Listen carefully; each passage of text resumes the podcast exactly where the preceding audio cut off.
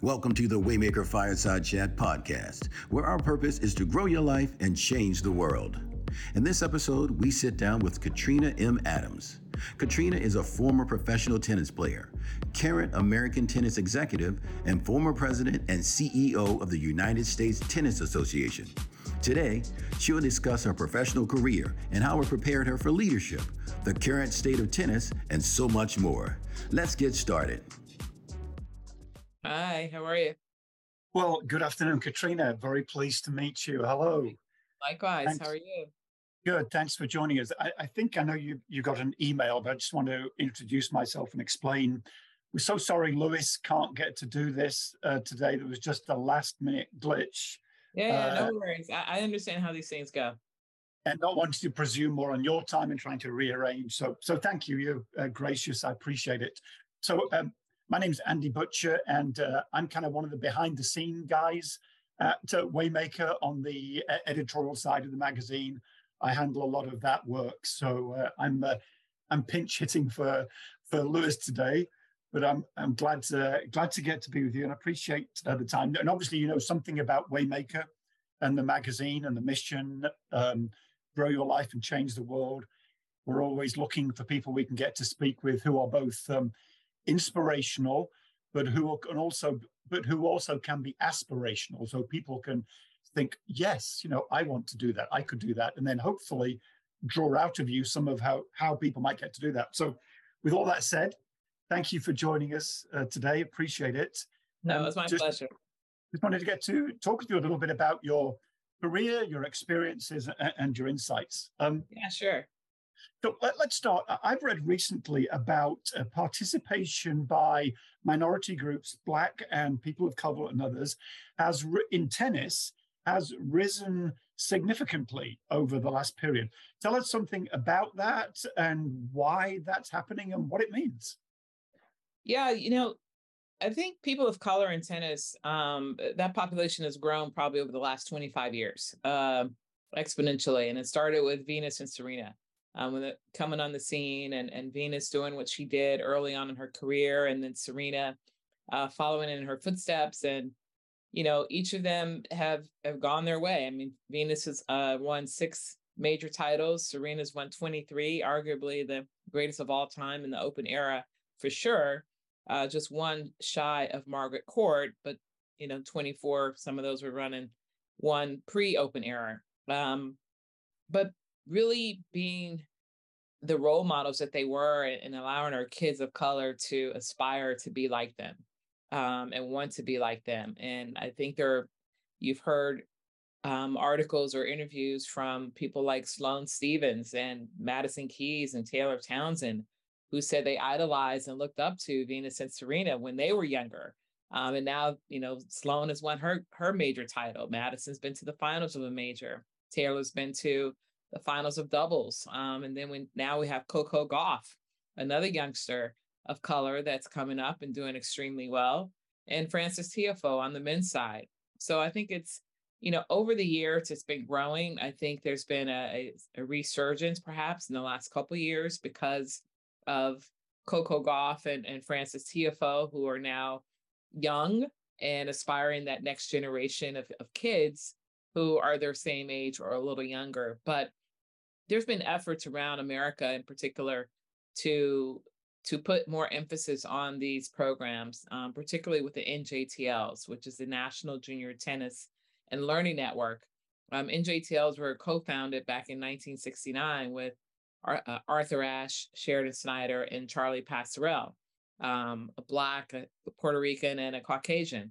And so, with the emphasis on being diverse and inclusive, and going into these underserved communities, bringing tennis um, to to the population, and it has grown exponentially over the years. I I run the Harlem Junior Tennis and Education Program, which is an NJTL chapter, and so there's a lot of emphasis on making sure that we can provide tennis to underserved communities, um, free or to you know close to free of charge, um, and getting them engaged, excited, uh, passionate about the sport, uh, being inspired, and and not so much to ultimately be that professional tennis player, but using the the sport as a tool to earn a college scholarship understanding the life skills that are learned through sport with discipline your behavior your intensity uh, building your self-esteem your your your self confidence um, understanding how to deal with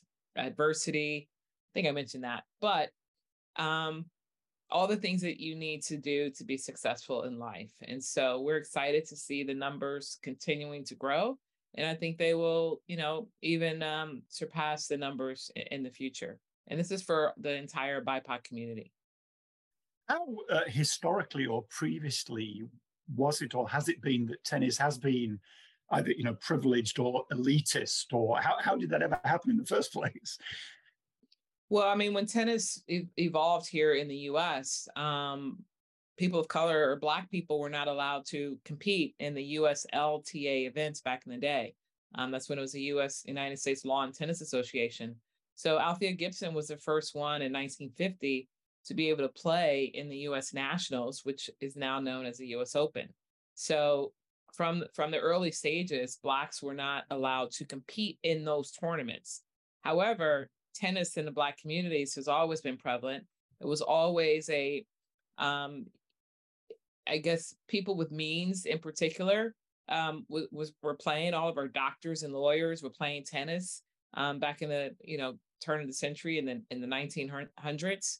Um, the ATA, an uh, American Tennis Association, was founded in 1914. You'd have to you'd have to uh, clarify that date for me, but um, that's where all of our blacks competed. We had national tournaments, um, regional tournaments here in America that they played in.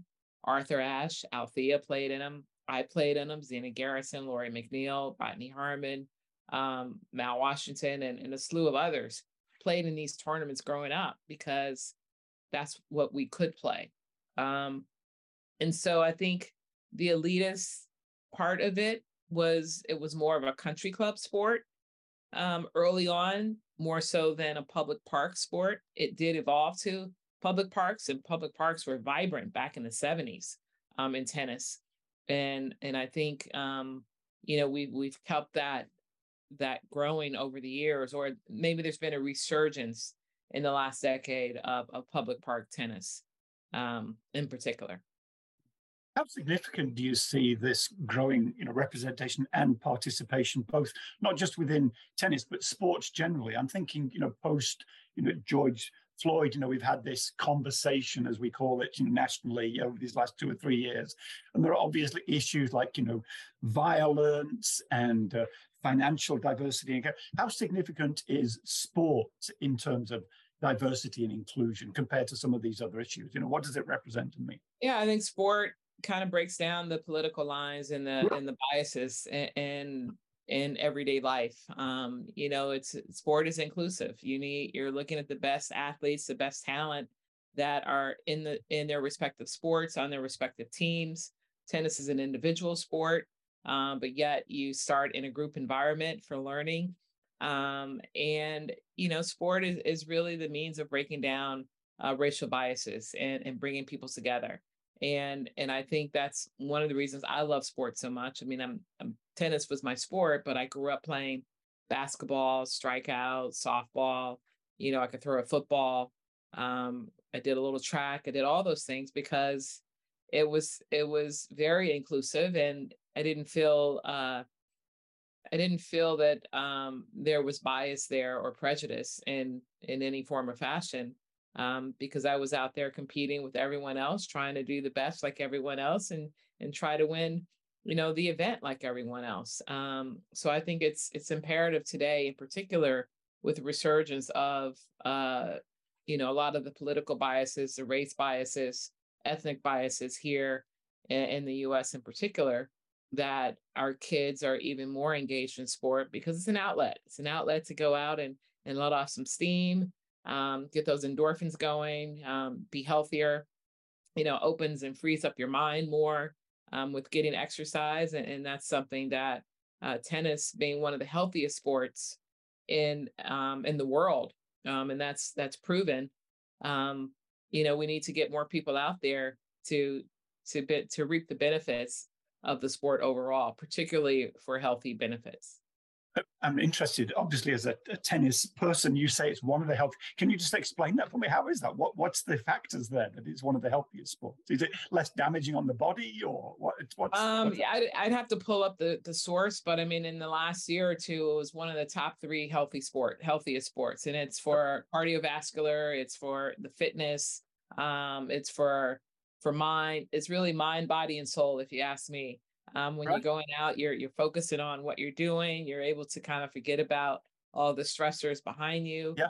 You're getting fit by running around. It's an anaerobic sport, but yet you're you're working cardiovascularly as well. And um and it's fun. So, you know, those are those are three components that you need to to have a healthy lifestyle.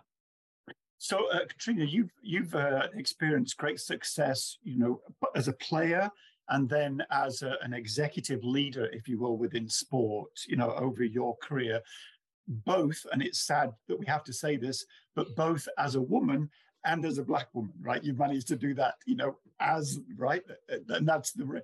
What sort of challenges and obstacles did you have to overcome to get to some of those achievements? And as the situation changes, the playing field, if you will, any better for young women coming up now in your wake?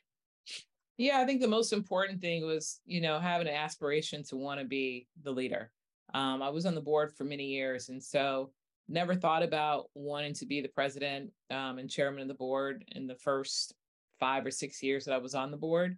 But after that, started realizing that yeah, this is something that I wanted to do. So I had the aspiration, and and from that, you start to really um, operate in a different manner, particularly when you're in the boardroom, you're paying attention a little bit more, you're doing a little more research, you're reading all of your documents and, and really learning the business as a whole. Um, you know, I was on the budget committees, which is important. Uh, once I became uh, an officer as a vice president, uh, I then became a member of the compensation committee. So I'm really, really got my teeth, uh, was able to sink my teeth into the overall business and and understanding and seeing myself saying what can i do to make a difference? How can i be the best leader for this organization? So it, it's really it starts with a dream and, and aspirations. It wasn't really a dream more so than growing into a knowledge base to say this is what i want to do.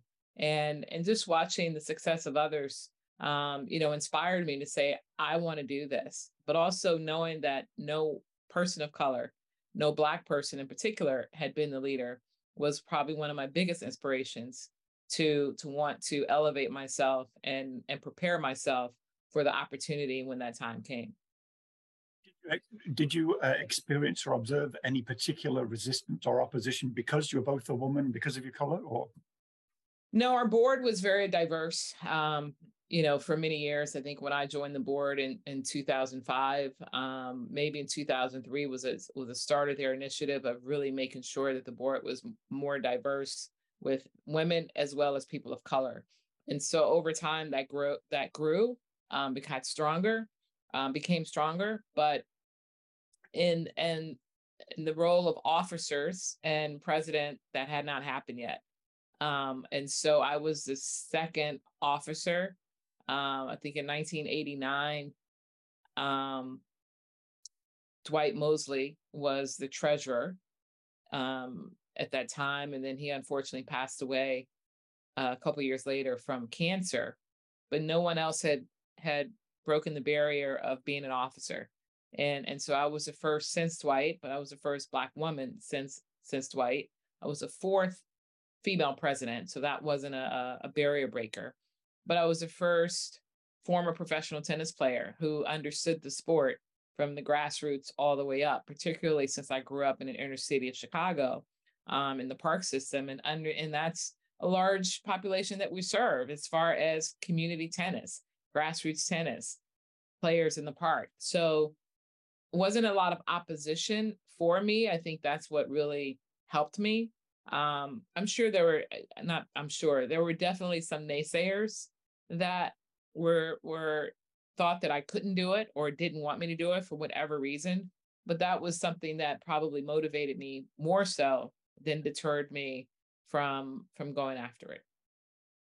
what I've read um, in the media, you've, you've been known in your leadership for being uh, frank and forthright and, and saying what you think, which uh, in these days when everything is spun and politicized and, you know, talking points is somewhat unusual. What, uh, yeah, how, what made you decide that you were going to be your person, if you will, you know what I mean? And, uh, I've always been my person. I think uh, I owe it all to being a tennis player and being a professional tennis player and and being able to go out and perform in front of you know thousands and ultimately millions when you're on television and mm-hmm. and being yourself.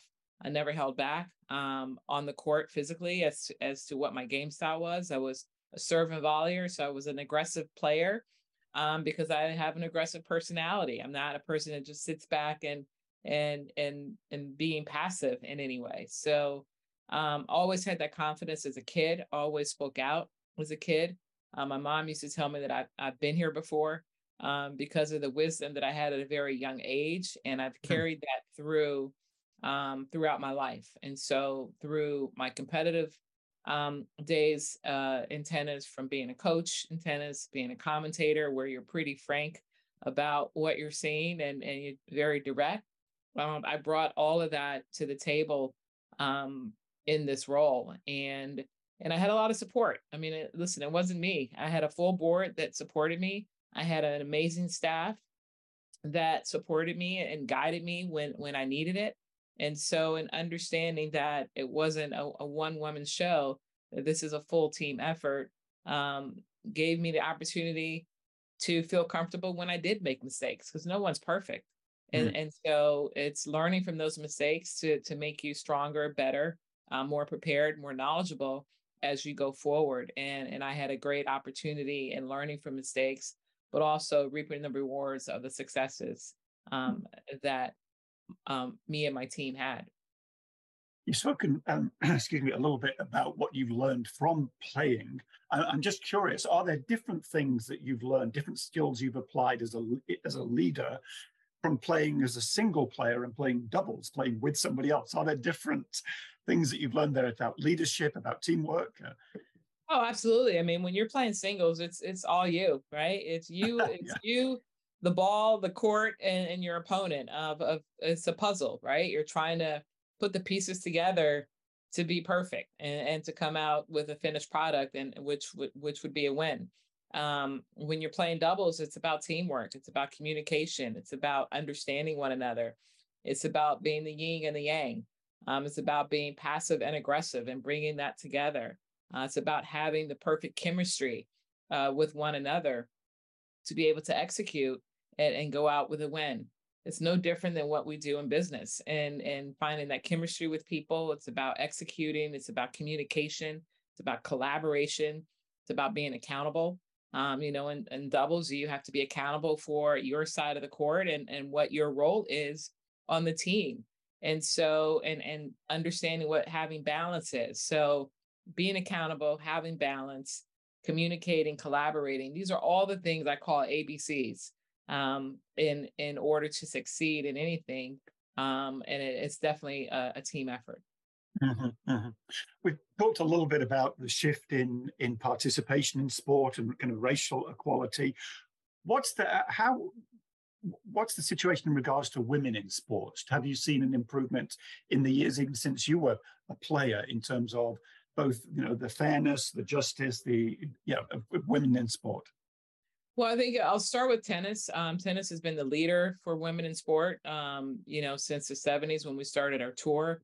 Uh, the tour is, is celebrating the 50th anniversary this year, uh, the WTA tour, that is. And so, you know, and, and fighting for equality. Um, this is a this is the 50th anniversary of equal prize money at the U.S. Open, um, fought by Billie Jean King. And so, yes, we've come a long way, but there's still a long way to go. Um, there's definitely um, more parity within our sport, um, more equality within our sport, but there's still disparity when it comes to um, some of our joint events that are not um, Grand Slam tournaments, where the men's prize money is is much greater than the women's prize money, but they're playing in the same week, the same venue, the same fans, et cetera. And that's something you know, it has to do with two different tours doing their own contracts with whomever. So, um, it, you know, they're not at the table negotiating for the tournament; they're negotiating for their tours. But that's something that the WTA has worked hard uh, with over the years. They've grown, they've they've brought it closer, but there's still a long way to go. But having said that, I think women in other sport have looked to tennis to recognize that hey, we deserve more. Um, you know, you look at the USWNT, the U.S. Women's National Team in soccer you know, finally getting their due when they were by far the more superior athletes and more successful than their male counterparts in the World Cup stage and national competitions. But why did it take so long? Right. But they didn't they didn't pull back. They're there. Um, the U.S. hockey team has been working for the the same parity and, and equity uh, equality as well. Um, they'll get there. But when you look at, you know, a lot of our, our women's professional soccer teams here in the US. Um, you have a lot of our former professional athletes or current professional athletes that own teams that are, are making sure that they can provide. And, and when I say professional athletes, I'm about tennis, who actually own some of these soccer teams because they understand the importance of providing equitable places for our women to compete. And I think that's huge. Um, you know, so there's a there's a company or organization, Athletes Unlimited, which is a women's sport. Um, it's in its third or fourth year now. That started off with softball. It's they have lacrosse, um, they have um, volleyball, and just added basketball last year.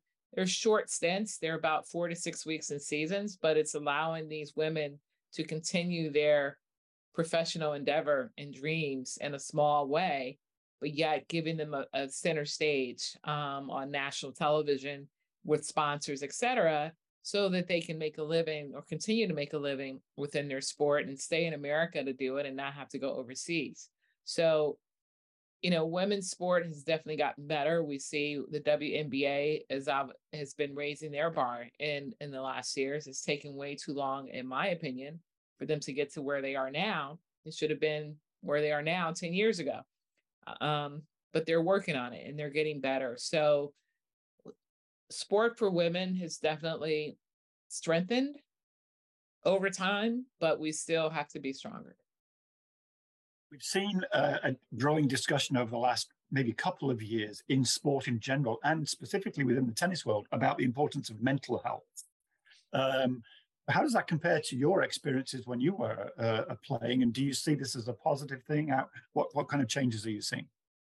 Yeah, I mean, there are more and more players, male and female, that are coming out and talking about their their mental health or mental instability. And you know, we as athletes have always been looked upon as being strong. You know, and when you when you're weak or feeling mentally weak, you're told to suck it up, right? or there's no crying in sport there's no this there's no, that it was it was more of a tough love approach to athletes um elite athletes in particular in being their best yes it's important to kind of overcome some adversity but at the end of the day we're human and and humans are fragile and humans have to be nurtured and i think many of our athletes have been abused is not the word that I want, but have been um, overlooked with um, their mental health challenges over time. And you you can only be pushed so far before you break. And I think when you see our, our leading champions in various sports now talking about it, it opens up the door and a can of worms for a lot of these athletes. Oh my gosh, I'm not the only one that's felt this way. I thought it was just me. I thought I was losing my mind. I thought I was, you know, feeling depressed or what have you. It's like, yeah, I actually am. And so these athletes are now speaking up and speaking out to help others. I don't think it's selfish for them to to I mean, you know, they're taking a risk by stepping out on the limb and and saying, "Hey, I, I need to take a break for my mental well-being," because it wasn't so accepted 20 30 40 you know 20 years and, and longer um, as it is or even 10 years ago. Just in the last five years really have we started to hear more stories um, see more documentaries and and and understand the challenges of, of mental health in our sport. And I think tennis has been the leader in trying to counter that um, or support it, not counter it, but support it, particularly on the WTA side. They've had a program in place for many, many years through their um, through their health sciences department. And I think it's imperative that all sports need to have um, someone there that they can lean, that these athletes can lean on and, and confide in to find the support that they need off the road. Because when you're a tennis player, depending on where you are in the world, you know, you think about the people from the land down under in Australia or New Zealand, they're on the road for nine months out of the year. They don't go back and they don't have the luxury to go back and forth, right? And they have to choose to schedule wisely. Whereas in America, tournaments are here. You take a couple of weeks off, you can come home. You know, depending on where they are in Europe, we come back, right? We're kind of in the center of the world, if you will. And in Europe, you know, the Europeans, I mean, every country is like their state. So they have time to go back home um, to kind of regroup and and and recover physically and mentally. But I think it's imperative that we continue to keep an eye on the mental health of our athletes in all sport, men and women, um, and embrace them and not and not try to point fingers and and have blame on in any form of fashion. And the fact that as role models, you know, sports figures as role models are talking, that's got to be encouraging to, you know, young people, regular folks to be able to say, hey, I can talk about this as well, right? I think it's incredible. I think it's imperative because our young people are dealing with way more stressors than we ever imagined. You know, when we were teenagers or in our early 20s as as competitors, um, you know, with everything that's going on in the world, I feel like there's so much pressure with America in particular going backwards in some some way when it comes to racial equalities. Um, and that's a lot of stress on on our our, our people of color in particular um, social media is is a huge stressor for these athletes of today you know they ride or die on the likes and the loves and the comments and everything that are being made and sometimes you're just too young or too mentally fragile to to deal with some of the responses that you're getting. Um, and so i think our our professional athletes are definitely role models to these young people um, when they can speak, step up and speak out about maybe some of the cyber abuse that they've received um, themselves and, and trying to nurture and support some of the young the younger generations. Now, I know you're involved in, in many aspects of sport and so on, but tell us a little bit specifically, if you could, about the uh, Whitney Young High School and the uh, right the Katrina Adams tennis court there. This is kind of a passion project, right? Uh, well, yeah. So I, I, went to Whitney Young, um, graduated in 1985. Won, um, we won a city championship four years while I was there. I won state championship as an individual um, my junior and senior year. Um, and then a couple years ago, the school won the team state championship for the first time in Chicago public school history. And so, um, you know, it's a definitely a, a place of passion for me.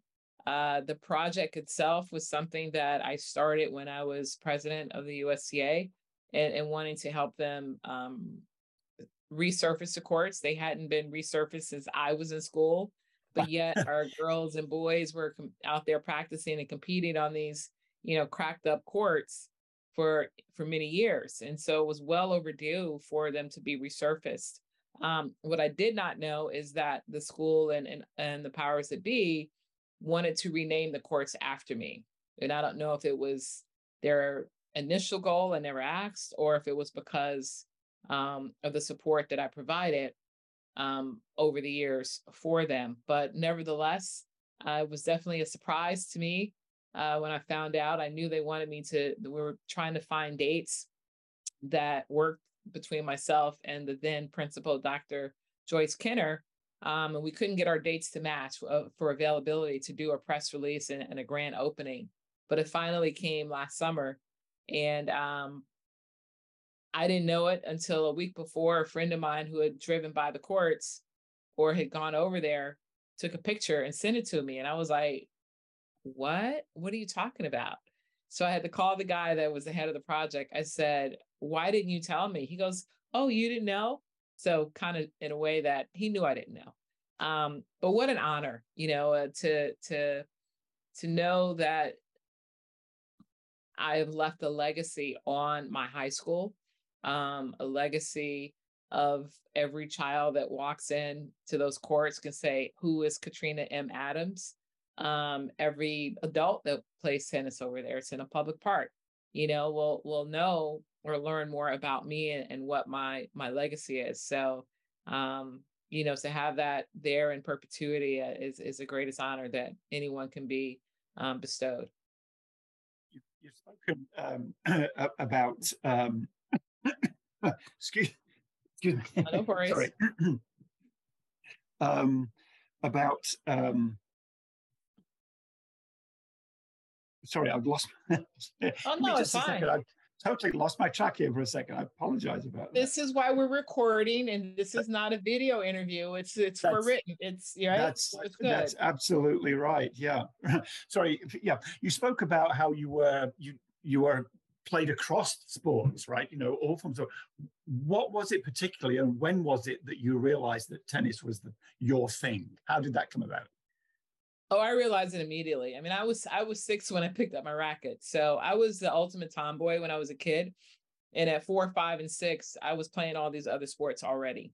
Um, strike him out, um, softball, you know, throwing a football, shooting a basketball, only because my oldest brother was was more athletic and and I was kind of his tag along.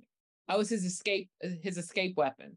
So whenever he wanted to go somewhere, if he took his little sister, he could go, right? Because of course parents think yep. kids are not going to be mischievous if you have a little sister with them. but I was right alongside with them.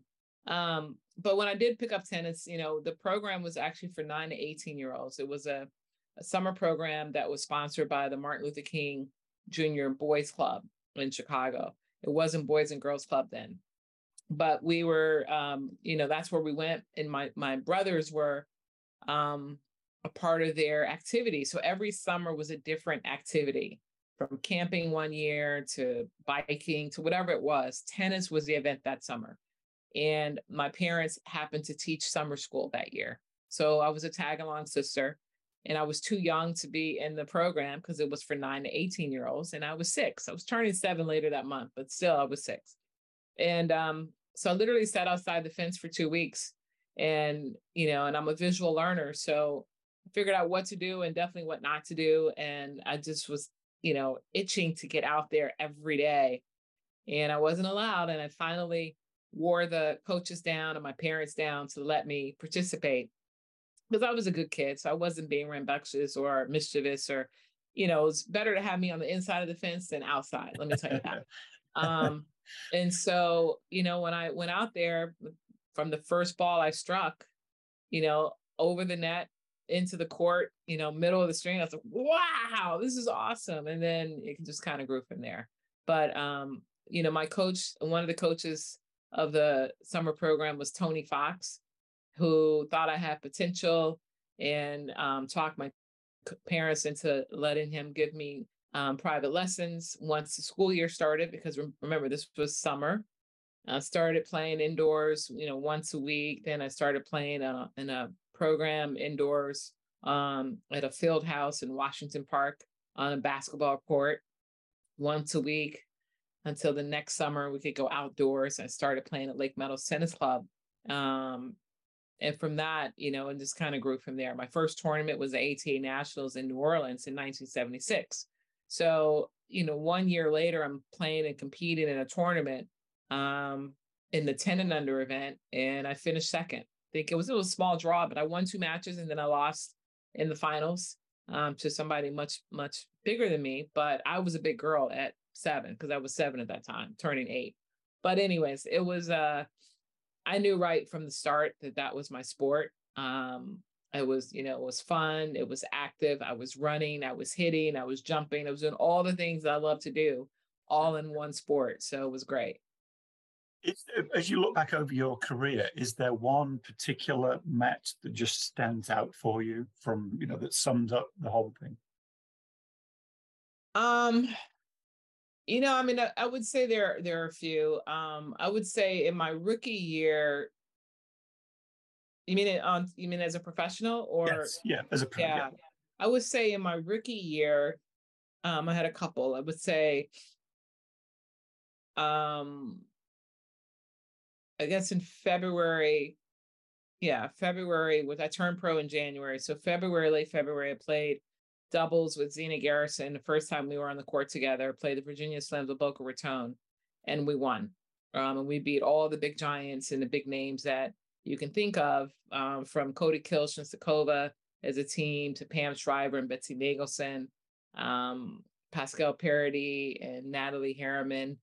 Um, and we won the tournament. I think every turn, I think every match was in three sets, but yeah, it was like, wow, you know, I've arrived. This is awesome. And it was a high level tournament for us the, on the Virginia Slims tour at the time. It was just under a Grand Slam as far as status was concerned.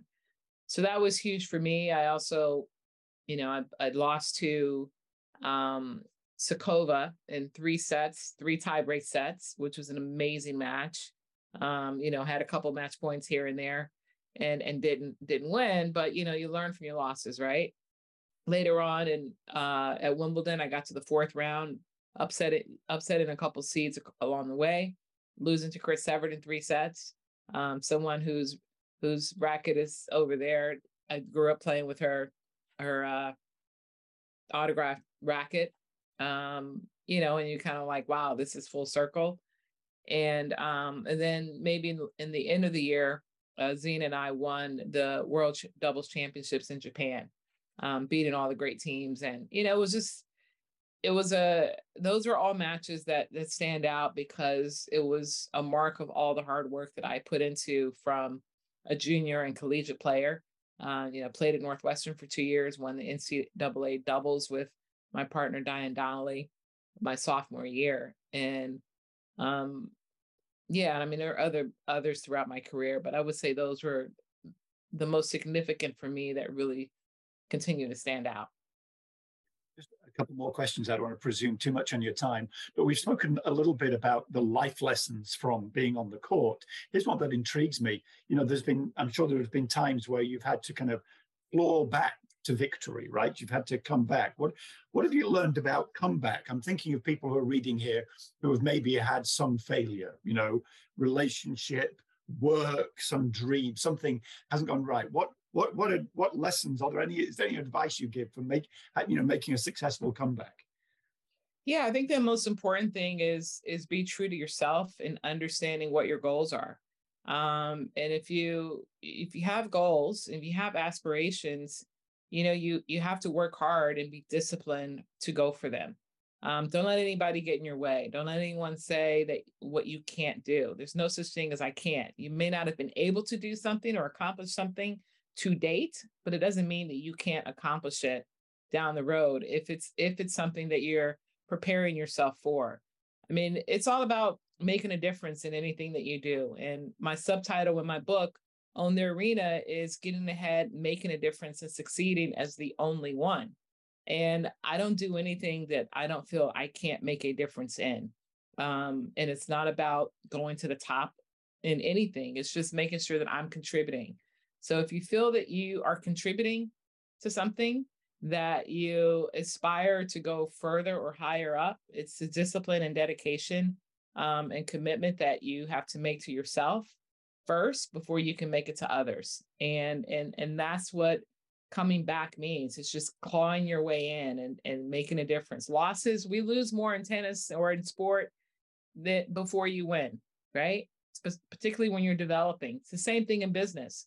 When you get your job you are developing in that company in your role and there are going to be some losses there are going to be some letdowns there are going to be some some contracts that you're you're not going to get. But you go back to the drawing board to figure out how can you do better the next go around the next opportunity that you have.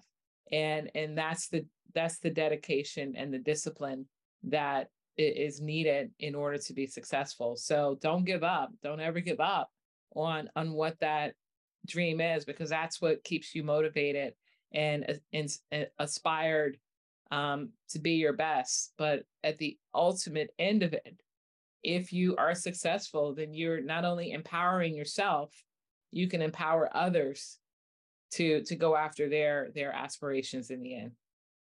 Glad you mentioned your book because mentoring and coaching uh, the next generation or upcoming leaders is an important aspect of what you do right?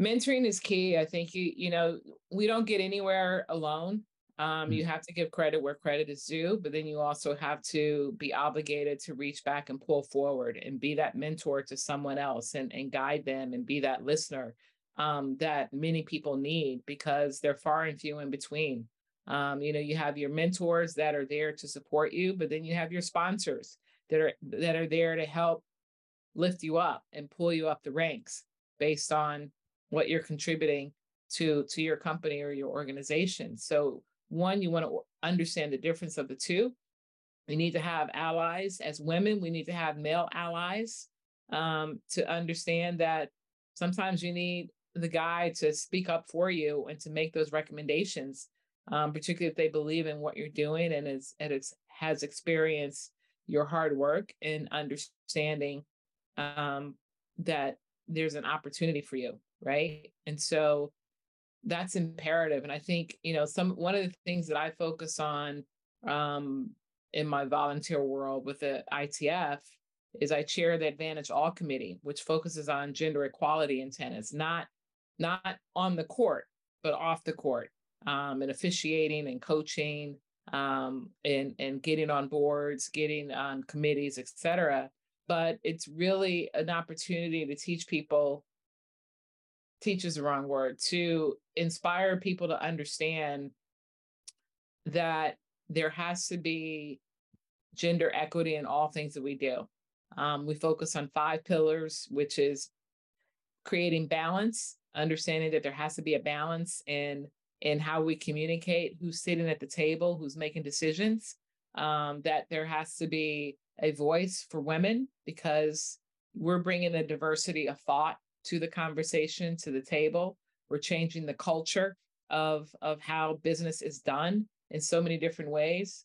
We're adding value to the the organization or the business or the conversation um, with our own knowledge and we're empowering all to embrace us as women and as leaders so that we can empower our, our businesses and organizations to to go out and, and be successful you said we, none of us get where we are kind of alone and that's part of the waymaker thing we always like to ask people can you think can you name particularly in your life maybe one or two particular waymakers who were significant in helping you become who you are and where you are today Oh wow, my parents made a way for me to to be who I am. Um, they did. They gave a lot of sacrifices. They were teachers. You know, we were a middle class um, family um, in inner city Chicago, and and they made a way for me to um, get to my get to my lessons, to pay for my lessons, to get me to tournaments nationwide and ultimately globally. Um, so they are my waymakers, uh, if you will. Um, most of the coaches, if not all of the coaches that I that I worked with, made a way for me to have the opportunity to be on their courts. Um, they gave me free lessons whenever they could. Club owners gave me free court time whenever they could. So those are all the people that made a way for me as as an athlete. I would say my waymakers in um, my my business life. Um, Billie Jean King has been a mentor of mine who has always inspired me and, and never um, never shied away from giving advice when when I asked.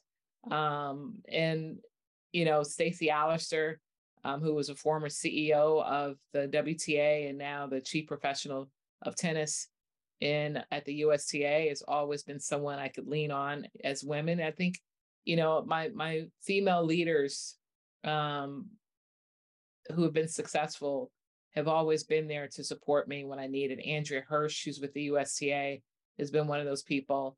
Uh, one of my best friends, Roberta Graves, who was who was very successful um, in the corporate world before um, raising four kids, uh, was my executive advisor um, when I became um, the president of the USTA, and, and just sharing her knowledge and expertise in areas. So I am quick to ask for support and I, I think others um, shouldn't shy away from asking for support. It's not a sign of weakness, it's a sign of strength.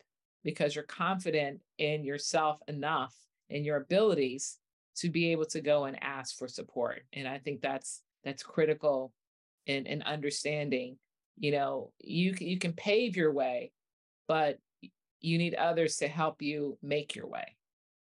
That's good. You mentioned your book uh, that you wrote, but I read also recently that you've diversified. You've written fiction as well. This sounds like right. You've written a novel. Yeah, that my book "Own the Arena," um, making making a way, getting ahead, and owning owning, um, getting ahead, making a difference as the only one. Yeah, right. Two last quick questions here. I have to ask you about the boxing gloves behind you. Muhammad Ali autographed. Okay. Yeah. Yeah. Was he a, a, a role model? Uh... Uh, I mean, listen, he was an icon. Um, I would say a role model for someone who always spoke up and spoke out about his beliefs. He didn't shy away from what he believed in. Um, he was an incredible athlete, an incredible orator, um, and and inspired millions around the world with his work ethic, with his athleticism, um, with his uh, wittiness, etc. Uh, I've done work with his one of his daughters, uh, Laila Ali, in television. Um, so it's it's nice to have some kind of connection to him as well. But I met him um, at this 1996 Olympics um, when we hadn't seen him for years after, you know, and um, so that was kind of a, you know, icing on the cake for me um, to be able to to meet someone that you uh, admired and looked up to. I mean, he was in his prime when I was growing up, so I, did get to witness his greatness. Let me close with this and turn the tables. As you think back over our conversation, is there anything that you think, you know what, he didn't ask me that and he should have done?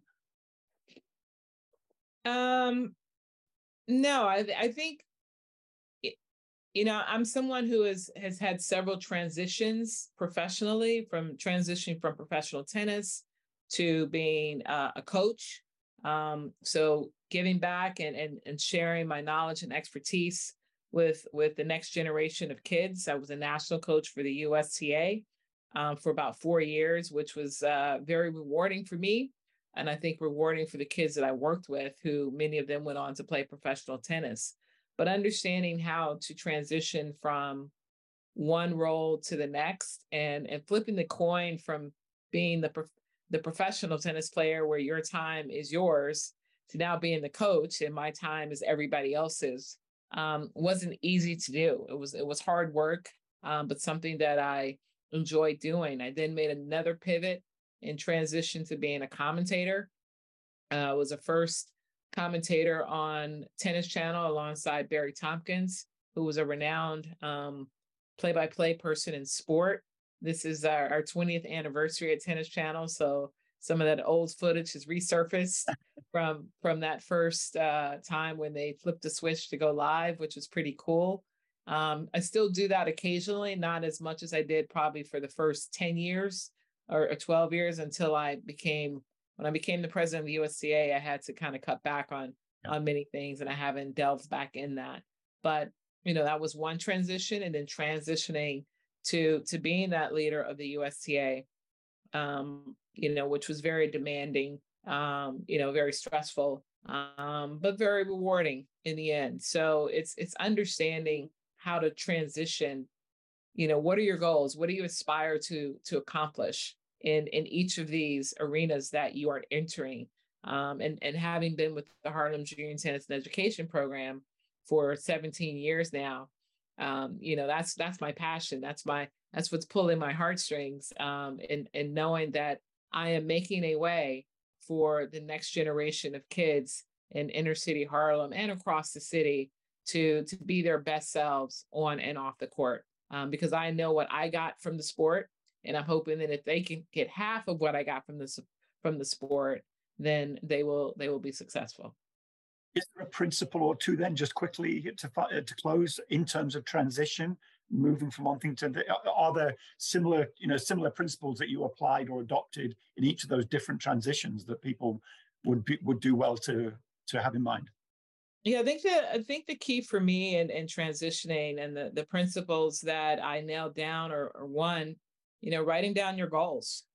mm. what is it that you want to accomplish in this arena right because many of the many of the jobs can be much different than your previous one or at least the organizations or companies can be but mm. what is it that you're bringing to the table understand what your strengths are so that you can utilize them on a daily basis understand what your weaknesses might be so that you can elevate those mm. and become stronger i have what i've done in my recent years particularly when i became the president of the USTA is that I put together my own personal board. And so these are people that I surround myself with that have expertise in areas of my weakness and people that I can trust and, and be confidants um, in, in speaking um, business with and asking for their advice. Um, and they're going to tell me yes, no, or be indifferent about it, but they're going to say they're not my yes people.